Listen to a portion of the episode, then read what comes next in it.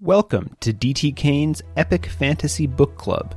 I'm DT Kane, author of the epic fantasy series The Agersfar Saga and the Spoken Books Uprising. Each week, I read from one of my novels, discuss my writing process, answer your questions, and have general discussions about fantasy fiction. It's like a book club, except I do all the work for you. Find show notes, info about all my novels, and much more at dtkane.com. Here's the show.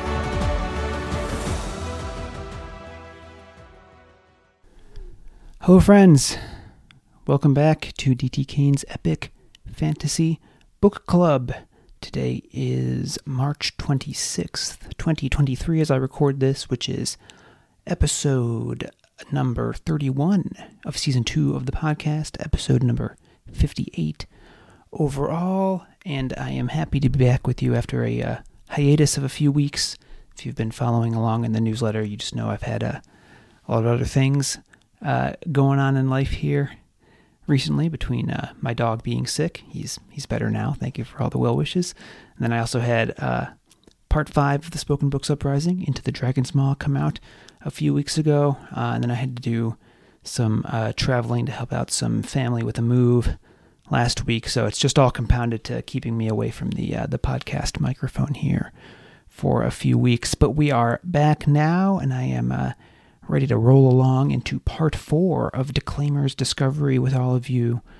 Uh, just as a quick refresher, we left off uh, Baz and Emma had broken into Duke Farston's study in Liamina Library in Fortune, and Farston uh, showed up out of nowhere and uh, caught Baz, and it appears Baz is off to the dungeons now. Um, and that ended part three of the book. So now we're on to part four. Uh, and we're switching perspectives here for the next few chapters back to Deliratus. We haven't seen Deliratus since, uh, I don't know, 15 or so chapters ago. It's been a while. Remember, he was still en route to Fortune, uh, traveling the uh, the old fashioned way via horse instead of uh, taking the uh, the express train underground that Baz and Baz and Emma took. So uh, we are going to start part four of Declaimer's Discovery here now.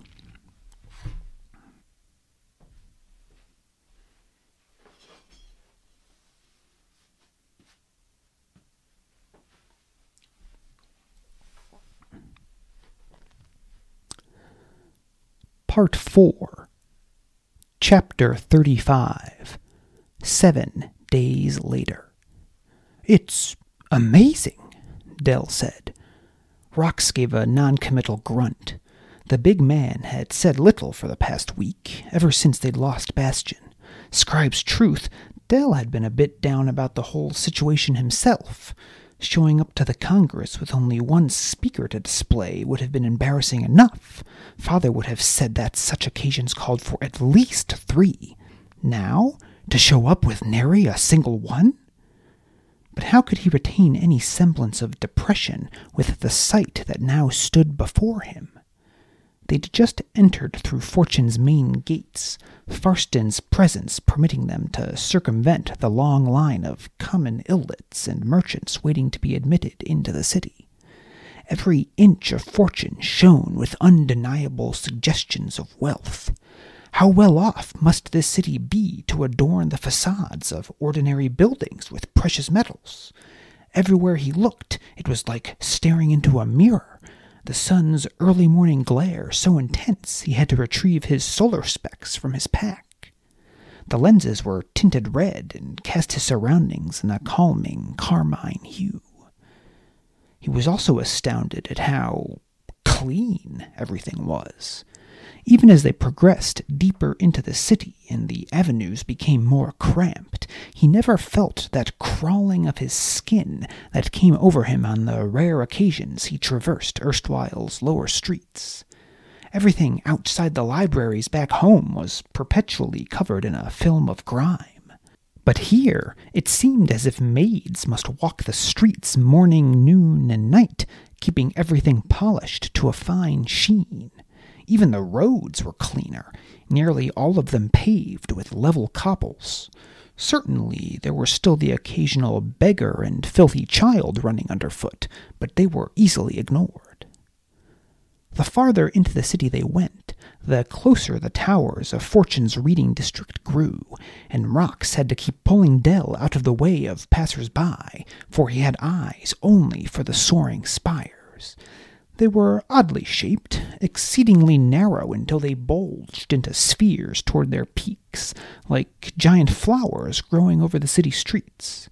He'd lost count of how many of them must be taller than Xavier Tower, and they hadn't even reached the tallest of them yet, a trio that shone in the sun as if they bore within them the whole of Oration's wealth. You are welcome to take up rooms at Liamina Library, of course, Farston said, waving absently at the towers. Dell nearly accepted the offer on reflex. When another duke invited you to his library, it was rude to decline unless there was a very good reason. Why, that would be. Rox emitted an embarrassingly raucous cough, then wiped a hand across the mouth of his harbor's mask. Dell grimaced, giving Farston an apologetic shrug. Rox could be the most uncouth of creatures at times. Still, Dell didn't immediately finish what he'd been about to say. There'd been no improvement in his relationship with Duke Farston since the Cityless had attacked them. If anything, Farston had grown colder, like a chill winter morning with no sun. The man had spent nearly all of the past week locked in his wagon, doing scribes only knew what, and if Dell had gotten so close as to hear the conveyance's axles turning, Ag would turn eyes sharp as pikes at him, promises of murder shining in them. Never mind that Dell was a reader and he a mere harper. The few times Farston had exited from the wagon's confines during the trip, he seemed almost surprised at Dell's presence, as if he was so unimportant that Dell's very existence had slipped Farston's mind. Oh, the Liamina Duke's words were always pleasant enough, but they also floated atop an undercurrent of coercion. Don't forget I own you, was all Dell heard whenever Farston spoke to him. Yet somehow the tone of Farston's voice made you almost glad he was treating you so, as if merely being addressed by him was a blessing. That is, unless you looked into his eyes, saw the ashen apathy in them. As much as they disturbed Dell, he made a point of always meeting the man eye to eye, lest he otherwise fall under the spell of Farston's seducing tone. Worst of all, though, was that Dell knew Farston was right. He would do anything to keep his secret from the world's ears, even defy his father's wishes. However unlikely it was that Farston would keep the secret of what had truly happened at the Actus trials in perpetuity, Dell would do what he could to appease Duke Liamina. His life would be over otherwise, and he'd have failed both his mother and his father. Even if he wasn't executed, no man could survive such shame and even hope to rise to be the duke of his library, natural son of the current duke or no. Still, even if Farston was right about holding immutable power over him, that didn't mean Dell had to lick his boots from here all the way to the Liamina spires. A most gracious offer, Duke Farston, Dell said, giving a low bow accompanied by a flourish of his cloak.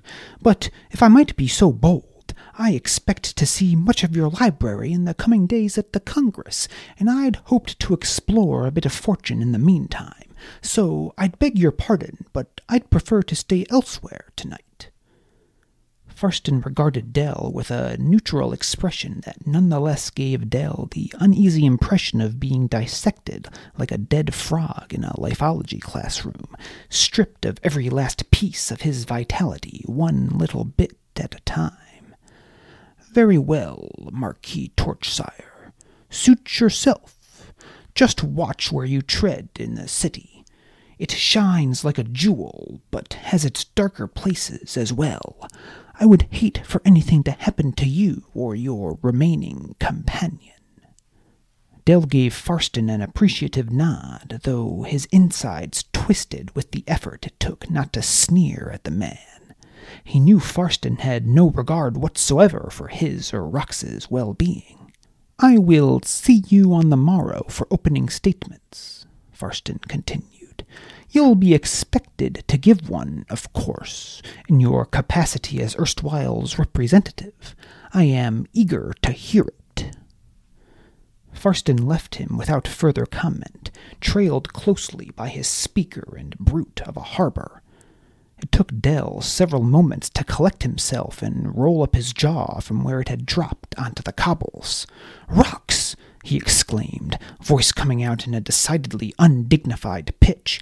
I have to give an opening statement at the Congress? The harbor gave another noncommittal grunt. Absolutely no help at all. Give a speech at the Congress? Weren't there supposed to be a lot of important people there? Important people who judge how small a retinue he had? Dell stuck a finger beneath his collar, finding he was suddenly sweating. Blasted coastal humidity. Was there any way he could both satisfy his father's command to oppose Farston at every turn, while still staying in line enough with Farston so he didn't disclose Dell's secret to the entirety of Fortune? And even if he could walk that page's edge, could he really stand before every important person in all of Fortune and and say something positive about the speakers? Scribes, deliver me, Dell said. He pulled a handkerchief from within his jacket, of fine silk dyed deep burgundy, and began dabbing his forehead. He and Rox had continued to walk, and the avenue had opened onto a circular promenade. Dell collapsed onto a nearby bench, head pounding like the heart of an animal headed for slaughter. This was the reading district, Dell had been excited to see it until a few minutes passed, and he tried to take it all in despite the nervous sweat he had to keep wiping from his eyes. Such a curious arrangement, all the libraries in one place. How did they divvy up the illits to each one? There'd be wars on a weekly basis in Erstwhile if a mere two of its libraries took up residence beside one another, much less all of them so close you could turn in a circle and see each one. The libraries themselves were even more jaw dropping than the rest of the city, each one covered in a different type of precious stone, shining like beacons on a dark night despite the early hour. He hardly noticed all the finery, though.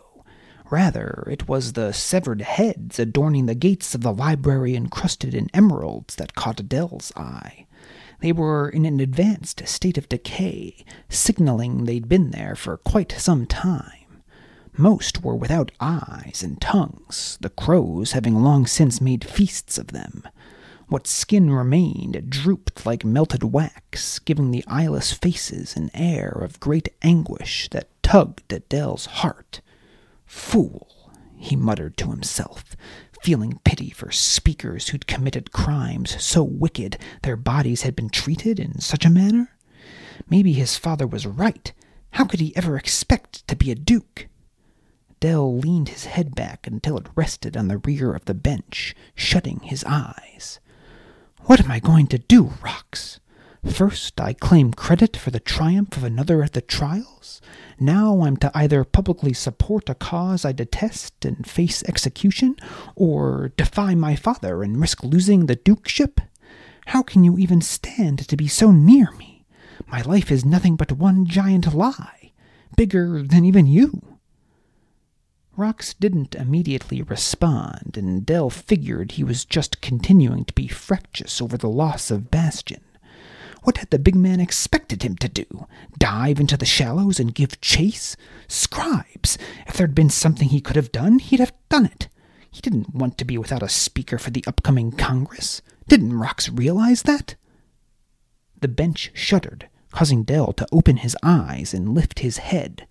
Rox had sat down beside him. Dell struggled to recall when he'd last seen the harbor actually sit. Always the man was standing guard. Say one thing about Rox, say he never loafed in his life. It is never too late to speak the truth, Rox said. Dell looked up to the sky as if hoping some divine aid would fall from it.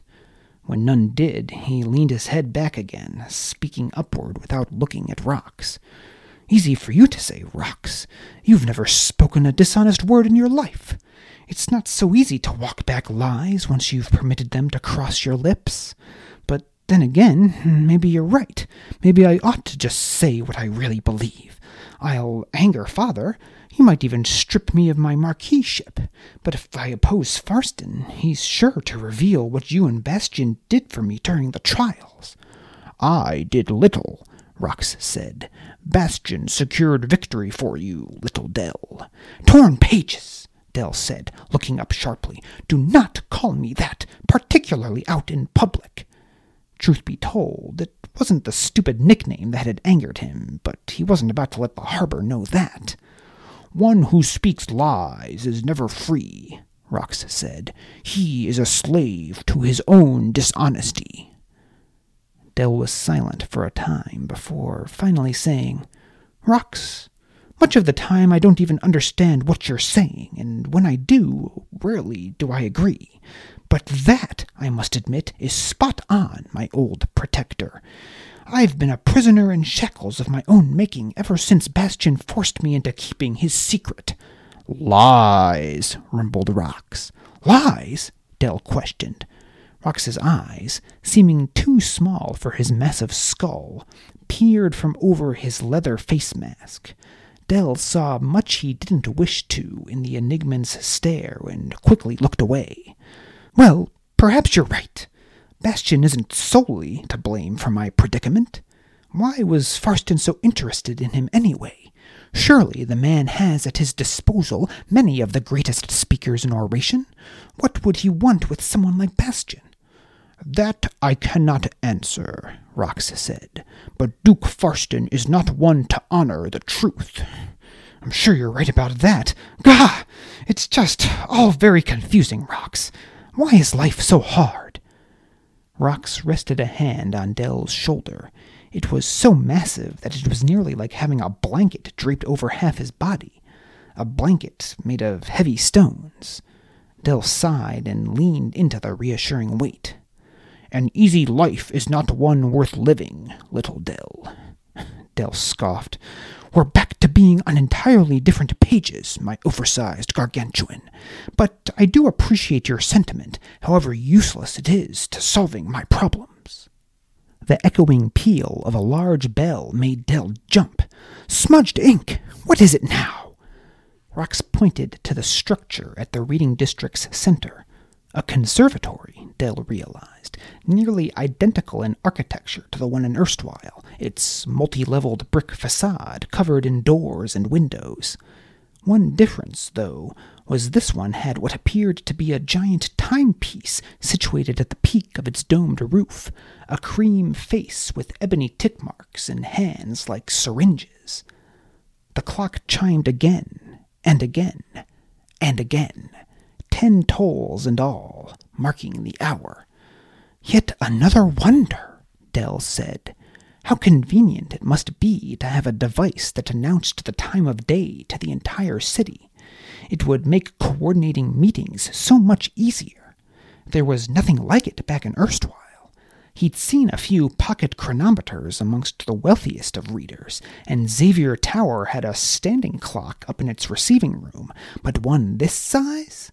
Dell had never imagined something like it was possible. The inner workings must be monumental. The hairspring alone must have spanned blocks when fully unwound.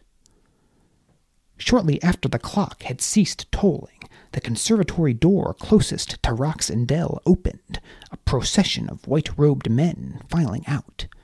To the procession's rear were several enforcers, their robes bearing the quill and dagger sigil of the militia. They encircled a young man who was in absolutely deplorable state, his shaved head and brand marking him as a speaker. Dried blood caked beneath his nose, scalp covered in oozing gashes. For a moment, Dell thought it was Bastian and sprang to his feet. But no. This man's skin was far too dark, and despite his emaciated state, his frame was obviously much thicker than Bastian's. Besides, Bastian, if he was still alive at all, was days from here. Dell sat back down, ignoring Rox's curious glance. The speaker was barely able to stand as an enforcer dragged him forward by a chain attached to an iron collar around his neck. Another enforcer at the very rear of the procession, a man nearly as large as Rox, rolled a single spoked wheel, taller than he was, out of the conservatory. Its steel bound rim was stained with rusty discolorations and chimed each time it rolled over a pebble or crevice in the cobbles. Oh, Dell said, rising back to his feet. A breaking. I've heard of these, but never seen one. Let's go have us a look, shall we? Dell took a few steps before realizing Rox was not following. He stopped, turning back to the big man. Rox was eyeing the group of conservators with. what? Apprehension? No, that couldn't be right. Rox didn't get apprehensive. I'm not sure this thing will be as worthwhile to witness as you believe, the large man said in a tone like the buzzing of a whole hive of hornets. Come now, Rox, Dell said. It's just a speaker, after all. They know the consequences if they don't obey. It's simply justice being served. Come along. Rox's expression didn't change, but he did rise and move to hover beside Dell. The conservators had stopped and formed a half circle a few dozen paces outside the conservatory. Several of the enforcers knelt on the cobbles and levered up iron rings that were engineered to fold into the cobbles when not in use. The speaker began to struggle against his bonds, though his efforts were feeble at best, starved as he clearly was. A single enforcer swept the speaker's legs out from under him with a swift kick, forcing the man prone. Several others then bound each of his limbs to the rings with ropes, pulling them taut so he was stretched out to an obviously uncomfortable extent. You stand convicted of sedition, droned one of the conservators, undoubtedly a vicar. The conservatory didn't mark their torturers in any special way, but Deliratus had been around enough of them that he could tell. No one else Deliratus had ever met could speak with such callous indifference. Well, no one other than his father. You are hereby sentenced to be broken by the wheel until dead, the vicar continued. The entrapped speaker let out a low moan, punctuated by a choking sob. By this time, a moderately sized crowd, mostly readers accompanied by harpers of their own, had gathered, and many of them jeered at the speaker's cries. Still others watched from atop the walls of the surrounding libraries. Warden, the vicar said to the hulking man with the wheel, his disinterested tone altered by neither the prisoner's cries nor the crowd's derision, you may proceed with the sentence. No, please, cried the speaker. I'll give you whatever you want. Names, dates, anything you. The warden rolled the wheel across the speaker's ankles. Dell swallowed. How many times are they going to do that? He murmured to Rox. Many. Rox's arms were folded over his chest, brows drawn low over his eyes. The speaker screamed again, pulling Dell's attention back to him. The wheel had rolled over his lower legs this time, shattering the tibia like glass knocked from a table. Many in the crowd cheered, a few even laughing, though Dell did spy a few whose faces looked as ill as he felt. Those latter all appeared to be illits, though. There really was something wrong with him. Why couldn't he ever just act like a normal reader? He envied those able to take joy in this display of justice. The warden hoisted the wheel off the ground. With a grunt of exertion, the massive man moved into position over one of the speaker's upper legs, lifted it high, then let it drop. Dell turned away as the speaker wailed. He was about to tell Rox he'd seen enough, but had to take several moments to ensure words were the only things that came out of his mouth when he opened it. As he collected himself, his eyes fell on a finely dressed man toward the rear of the crowd. He caught Dell's eye because he wore the most colorful garment Dell had ever seen a patchwork of reds, blues, greens, and white, all hemmed in black. It ought to have looked completely ridiculous, yet somehow it all blended together. The man's tailor must have been a true master. He was seemingly middle aged, with mahogany hair down to his shoulders, shining in the morning sunlight, uncovered by a hat. His arms were folded, and the expression he bore was similar to Rox's, though his eyes were none the less locked on the gruesome scene from which Dell had turned away. As Dell looked at him, though, his gaze shifted and locked with Dell's own. There was nothing for it but to at least acknowledge him, so Dell nodded. The man returned the gesture, then began walking toward him. Great! Just what he wanted conversation with a stranger while he was focused on his roiling stomach. A thud, followed by another agonized cry from the speaker, sounded from behind Adele, right as the robed man reached him, though the robed man flinched not at all. He raised a hand in greeting, displaying an odd assortment of finery. Each of his fingers bore a golden ring that was linked to its neighbor by a fine chain causing his hand to chime like a bell when he raised it.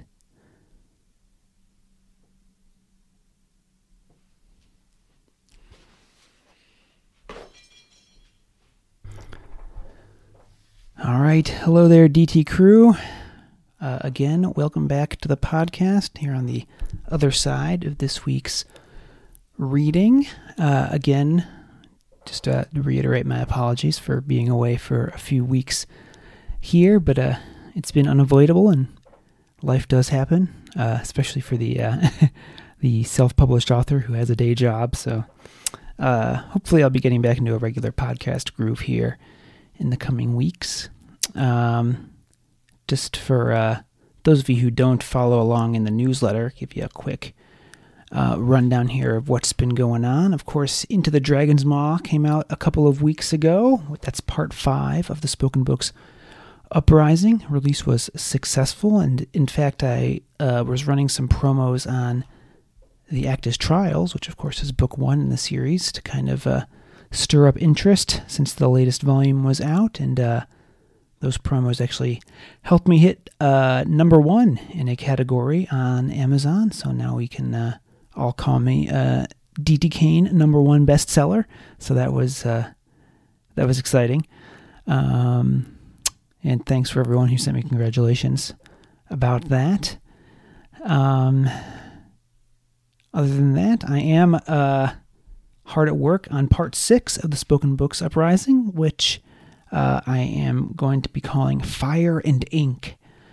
Uh, I'm kind of in the the murky middle there now, which is always when the self doubt kind of sets in, and I wonder if uh, you know I know actually know anything about writing. but uh, that's okay. That usually happens in the middle of drafts. Uh, and I will get myself back on, on track here. I think this one's going to be good once I work some things out.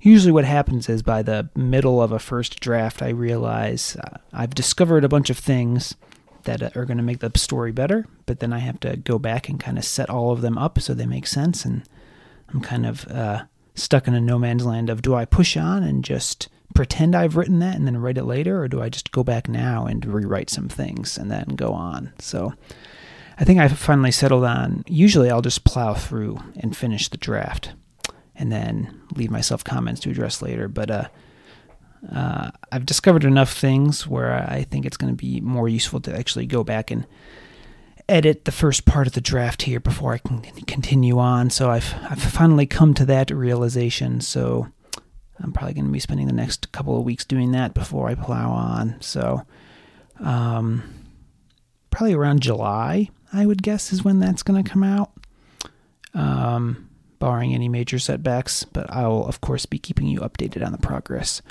uh, for that.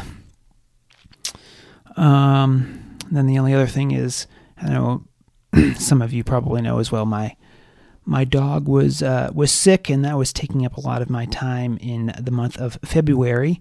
Uh, he is better now. Uh, we thought you know, he wasn't eating or walking, so that's not good, especially for a for a senior dog like he is. He's going to be 12 in a couple months. But uh, it turns out he uh, has vestibular disease, which is uh, uh, yeah, basically his inner ears were not working properly, so he was uh, dizzy and nauseous. That's why he wasn't eating or walking. So uh, he got some medicine for that and is, you know, pretty much back to his normal self. Except he uh, developed pressure sores on both of his elbows because he was bedridden for so long. So uh, my wife and I are dealing with that now. One of them is pretty much fully healed, but the other one on his right arm is still pretty deep. So uh, we had to keep uh, rebandaging him every day. Um, and I don't know, he may need uh, some minor surgery to actually get get it fully healed, but we'll see. But he's doing well, um, and uh, he is just another reason for you to sign up to my newsletter because you get lots of cute photos of uh, of my dog if you if you subscribe to uh, the newsletter. So uh, dtkane.com uh, slash email dash sign up if you are interested uh, in that. I also recently changed email providers. I am now using Mailer MailerLite. So if you noticed the uh, the change in format of the newsletter, that's why. Um, would love to hear uh, everyone's thoughts on how and how that looks. I've been trying to streamline it a little, um, include a little less detail in it, but uh, but there you go. So those are the personal updates. Uh, just one more reminder to grab your copy of Into the Dragon's Maw if uh, if you have not already. Uh, books2read.com slash into the dragon's maw uh, maw m-a-w um, and you can find a link to your preferred retailer there and also just another uh, uh, quick reminder to leave uh, ratings and reviews of each of the books in the series if you've enjoyed them. Uh, the reviews really do help me out, give me more visibility with the retailers. You know, like it or not, uh, the retailers base a lot of their decisions off of how many uh, reviews a book has. So, so consider uh, leaving a review on Amazon or wherever else you read and purchase your books from. um, okay, so that's really it. Though I am going to leave you um, with uh, the now complete short story of purebred Lang Dog. I've read the first two parts on the uh, previous two episodes of the podcast, and I am going to append those two parts to the end of this episode and then also read the final part now so you guys can have the complete short story. Um, and I may revisit these characters and write some more stories with them in the future. So here is the uh, complete purebred lang dog short story. Um, and I will leave you with that. So uh, until next week, this has been DT Kane's Epic Fantasy Book Club. Purebred lang dog. All right.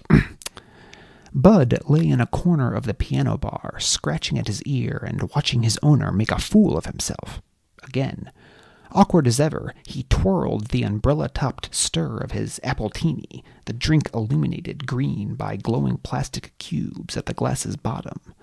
The woman beside Bud's owner was drinking a beer, and he was trying to explain to her why beer tasted so much better here on Mars. Oxidation! he exclaimed. Bud whined and rolled onto his side, covering his face with a paw. Less oxygen in the air here, so yeast doesn't go bad as quickly. Very interesting, the woman said without enthusiasm. Bud wondered how long it'd be until his owner realized the chair to the girl's left had a sports coat draped over it. Probably not soon enough to avoid a controversy, that was hardly something Bud had the patience for. Not that it wasn't entertaining to watch his owner fight, but last week he'd sprained his wrist punching a gray skinned Martian, and he hadn't stopped complaining since. So Bud rose and shook jangling his collar tags, and loped over to the bar. Let's go, Lazarus, Bud said.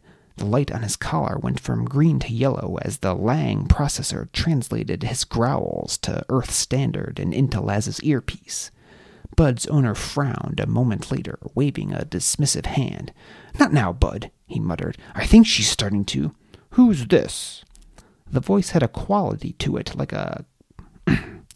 the voice had a quality to it like that of a cracked biodome, a sense of impending dread lying beneath its flat tone.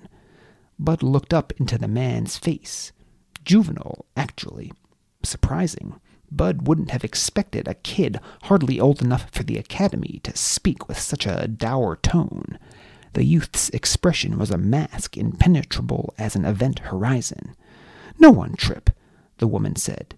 Despite being at least ten years older, the lady showed surprising submissiveness toward the young man. Just a local drunk. Let's go. We'll be late for the carnival. I'm not a. uh, let's try that again. no one, Trip, the woman said. Despite being at least ten years older, the lady showed surprising submissiveness toward the young man. Just a local drunk. Let's go. We'll be late to the carnival. I'm not from around here, Laz said, pointing the drinkster at the woman. and This is only my fourth martini. Appletini, Bud said. Laz ignored him. He doesn't look drunk to me, Trip said, voice still edged with foreboding. Why don't we bring him to the carnival with us? Bring him with us? The woman asked, as if he'd suddenly spoken in Martian rather than Earth Standard. Of course, Trip said. Feel free to bring your lang mutt as well. I'm no mutt, Bud snapped. Of course, to Trip's ears it was just a bark, and, as he so often did, Laz ignored him once more. The carnival of the dancing robots? Laz asked. He raised his glass by the stem and toward Trip, then downed the contents in a single swig. Why not? Been a few decades since I saw the androids waltz. Oh, and by the way, have you tried sassafras for that rash? He motioned at a red irritation on Tripp's neck. Old earth remedy. Any greenhouse in the dome ought to be able to replicate you some. Tripp's smile matched his tone. Let's be going. Lazarus had once been a microbiologist. Well, he'd been a lot of things, but biology had always been a favorite of his. That's why it never ceased to amaze Bud when Lazarus said something completely preposterous. Did you know that parakeets were the first domesticated species on Mars? Lazarus asked. That's not true, Bud growled. Lazarus didn't even glance his way as he continued to inspect the enclosure that held a flock of long tailed green birds. The robots were the carnival's main attraction, but it featured all sorts of oddities. Bud considered leaping the barrier for a snack. There'd be a fine, but he could afford that. The paperwork, though, thought of that stopped him. Holding a pen was such a pain. I always thought it was cats, Trip's date said. Bud growled again. This time there was nothing to translate. I'm pretty sure it was parakeets, Lazarus said. Irrelevant, Trip said. The cathedral is this way. The ca- mm, well, let's try that again. Irrelevant, Trip said. The cathedral is this way. The young man strode through the crowd as if he expected them to follow. Lazarus offered his arm to the woman. She turned up her nose at him and strode off after Trip. Smooth, Bud said. I think she's coming around, Lazarus Lazarus replied. She's coming around to asking her boyfriend to slug you. Lazarus was already following after the woman. Bud wished he could stay behind, just to make a point, but no langdog could do that. As Bud padded after Lazarus, he had to turn down his olfactory receptors. Martians loved fried food, and the scent of it was overwhelming. The geneticists had phased most of the animal urges from Langdog genes, but he still had a hard time resisting Olympus Mons frites, the twice fried potatoes first made famous at the high altitude pubs on Olympus Mons. Lazarus often lamented to Bud about how difficult it must be being a dog. Bud had similar thoughts about humans. Take walking, for example. As a man, you had to walk about at eye level with all the other men, greatly increasing the chances that someone would speak to you. That alone was enough to make Bud grateful to be a dog. Talking to Lazarus was bad enough. Bud adjusted his receptors again to ensure he didn't lose Lazarus's scent. He dodged around heels and boots and bare Martian feet, the gray monstrosities twice as large as a human's. Lazarus's odor was slightly sweet from the apple vodka. Apparently, there were few appletini enthusiasts at the carnival, as Lazarus stood out just like he had a neon sign over his head. Even that smell, though, was overcome by a new one as they approached the cathedral android serum. There was nothing religious about the cathedral. Most worship had gone the way of old Earth, consumed by a black hole. But a couple of centuries past, Gothic architecture had celebrated a brief revival, and the cathedral was the crowning achievement of that era. Gray stone, veined in red, mined from Valles Marineris, cut into great blocks. There were arches everywhere one could be accommodated, crenellations lining the roofline, and lots of angles. Gargoyles with wings spread wide cast shadows over the carnival goers. Trip took the cathedral steps two at a time and entered through double doors made of wood a real luxury on a planet where the only wood was synthesized in the biolabs of Hellas Planitia. An eruption of sound leaked from the doors, and Bud laid his ears flat as he followed after Lazarus. A little girl made to reach into his back pocket seconds after they entered, but Bud snapped at her and she ran off into the crowd. Behave, Lazarus said, eyes still focused on Trip's date. Bud considered nipping at his heels. Oh, look! the woman exclaimed. They're doing the moonwalk! My favorite! Bud realized the cacophony coming from within the cathedral was what humans called music when the woman began dancing in place. She was standing beside Trip at the base of a circular stage surrounded by people. The room was vast, vendors packed side by side, selling more fried foods and the latest Martian fashions in yellow and pink silks. The stage was beneath a multi story ceiling, spectators hanging from the balconies. Lights had been positioned behind the stained glass set into the roof, casting a kaleidoscope of colors onto the performers below. Here was the main attraction, the carnival's namesake, Robots were outlawed for the most part, but were permitted in small, tightly regulated numbers in a few provinces. Provinces. They all looked the same humanoid in shape, smooth bronze plating on the limbs and faces, silver torsos. Their eyes were multifaceted sensors, sparkling as they reflected the light from the stained glass. They were all unclothed, as garments were illegal for any robot. Bud rose up on his hind legs, paws on Lazarus's shoulders to get a better view. The robots moved at once like men and nothing like them, like someone's dream of how a perfect man might move, lithe, impossibly graceful. They were gliding backwards across the stage in unison, their not eyes straight ahead, metal faces incapable of expression. Down, Lazarus said, shrugging his shoulders. Ordinarily, Bud would have been annoyed, but he heard the sudden strain in his owner's voice and so instead obeyed, then gave a comforting nudge against his leg. Lazarus rubbed behind Bud's ears in reply. Around that time was when Trip jumped onto the stage, a knife in each hand. The music kept on playing. A few in the crowd gasped at the strange display, young man with acne marching across the stage with blades drawn. Many more, though, hooted, thinking it was all part of the evening's entertainment. Lazarus twitched as if to follow Trip. Bud grabbed the hem of his shirt between his teeth, growling as he did so. His collar translated without issue. It was dependent on Bud's thoughts, not actual sounds. Don't, Laz. This must be why he invited you. I should have realized before. Lazarus stopped struggling and Bud released his shirt.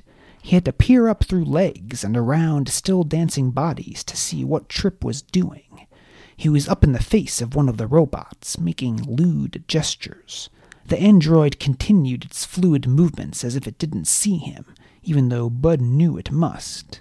Robots had plenty of reasons to ignore humans. Trip held his knife before the robot's optical sensors, following the movements of the dance so the weapon stayed in its field of view. With a malevolent grin, he sliced a narrow incision across the dancing android's chest. It gave no indication of having felt the blade, but a few drops of amber fluid dripped from one of its sensors. Many in the crowd roared with drunken laughter. Trip's date tittered along with them. I'd always heard they couldn't feel. Now I see it's true. Mindless hunks of metal, just like the FOG says. A loud smack pulled Bud's attention from Trip. A loud smack pulled Bud's attention away from Trip. His date stood staring at Lazarus in shock, a red welt already rising on her cheek. Don't be simple, woman, Lazarus shouted. Just because they're different doesn't mean they deserve your scorn. It took several moments for Tripp's date to revive from her shock. When she did, she reached into her pocketbook, coming out with a personal defense article, a sleek bit of metal that looked something like a cross between a comb and an old earth pistol. Touch me again and you'll regret it. I don't doubt it, Lazarus said, turning back to the stage as if pretty women pulled weapons on him regularly, which, come to think of it, had occurred four or five times in the past month. They hadn't all been Lazarus's fault, but still. While the lady's PDA might not have troubled his owner, Bud kept an eye on it. Lazarus had a steel bound constitution, but a stunner could still harm him. Ironically, it was Bud's protectiveness that caused him to miss what happened next on stage, and more importantly, Lazarus's reaction. You bastard! Bud spun, front paws set low, ready for trouble. He'd seen Lazarus do plenty of stupid things, but even he was surprised to see his owner sprinting across the stage. The robots had finally stopped dancing, one of their number convulsing in mechanical jerks on the stage floor. More of the carmine fluid was leaking from a much larger gash across its abdomen. Trip stood above it, knives green in the glow of stained glass, face cast in a mixture of shadows and scarlet luminance. He seemed ready to die. He seemed ready to drive another blow into the writhing android when Lazarus reached him, throwing his body between the evil young man and the fallen robot.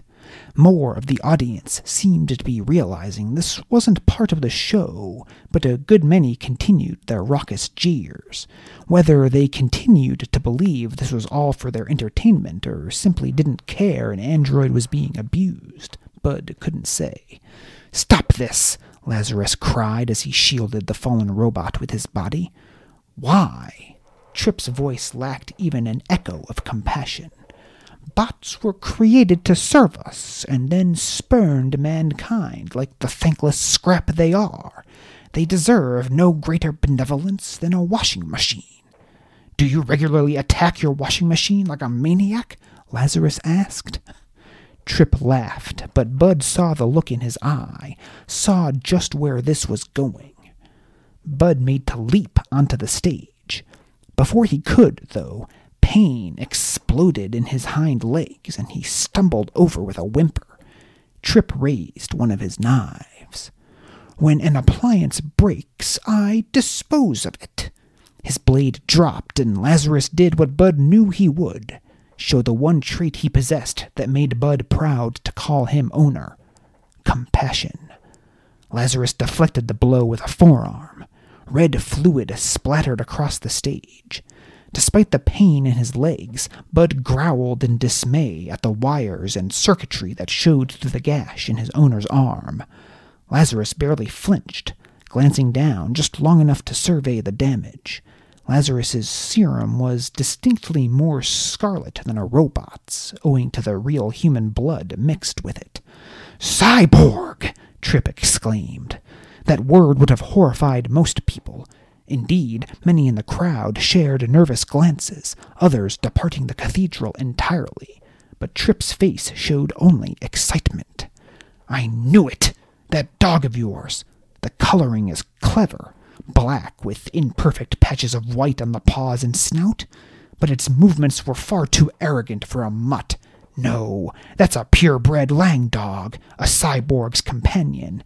They train us at the academy to ID them. Do they? Lazarus said. Well, A plus then. But tell me, do they also teach you how to handle their masters once you've made a successful identification? For the first time, Tripp's smug expression left him, replaced by surprised pain as Lazarus punched him in the gut. Bud could hear multiple ribs snap from across the stage. Tripp staggered back, gasping, then turned and limped toward an exit at the stage's rear. Lazarus pursued, but pulled up with a sudden st- Lazarus pursued, but pulled up with a sudden start after only a few steps.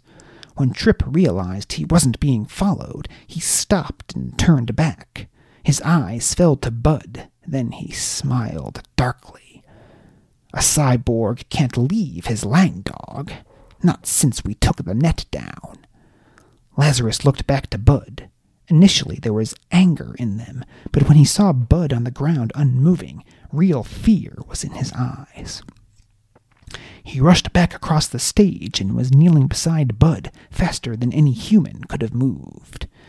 It's okay, Laz, Bud said with another whimper. Just a stunner. My legs will work again in a few minutes. Lazarus exhaled through his nose, then turned angry eyes at Tripp's date, who still stood nearby with PDA ready. I thought robots were smart, she said. We are, Lazarus replied. Not when it comes to women, apparently. You never even asked my name. Lazarus was silent a moment, then said, What is it? Go screw!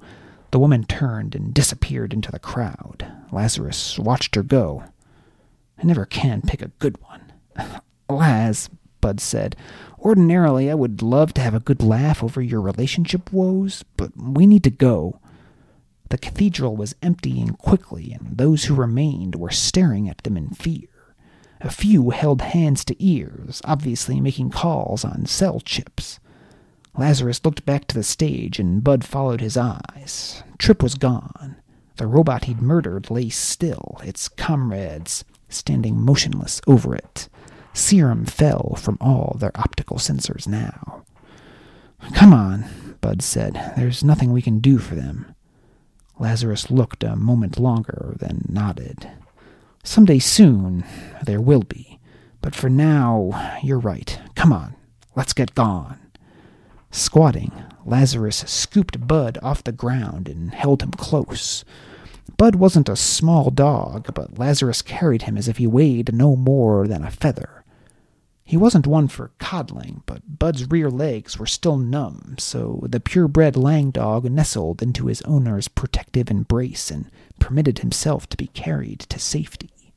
No one tried to get in their way. Of course, moments later, sirens began to blare. And that ends uh, the short story, uh, Purebred Langdog, by yours truly, D.T. Kane.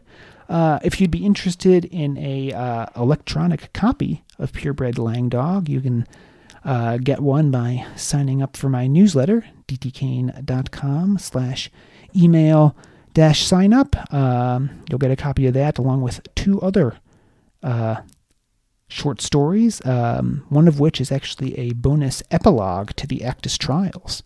The only way to get it is to head over to that URL I just said, dtkane.com slash email dash sign up and you can uh, get your hands on those.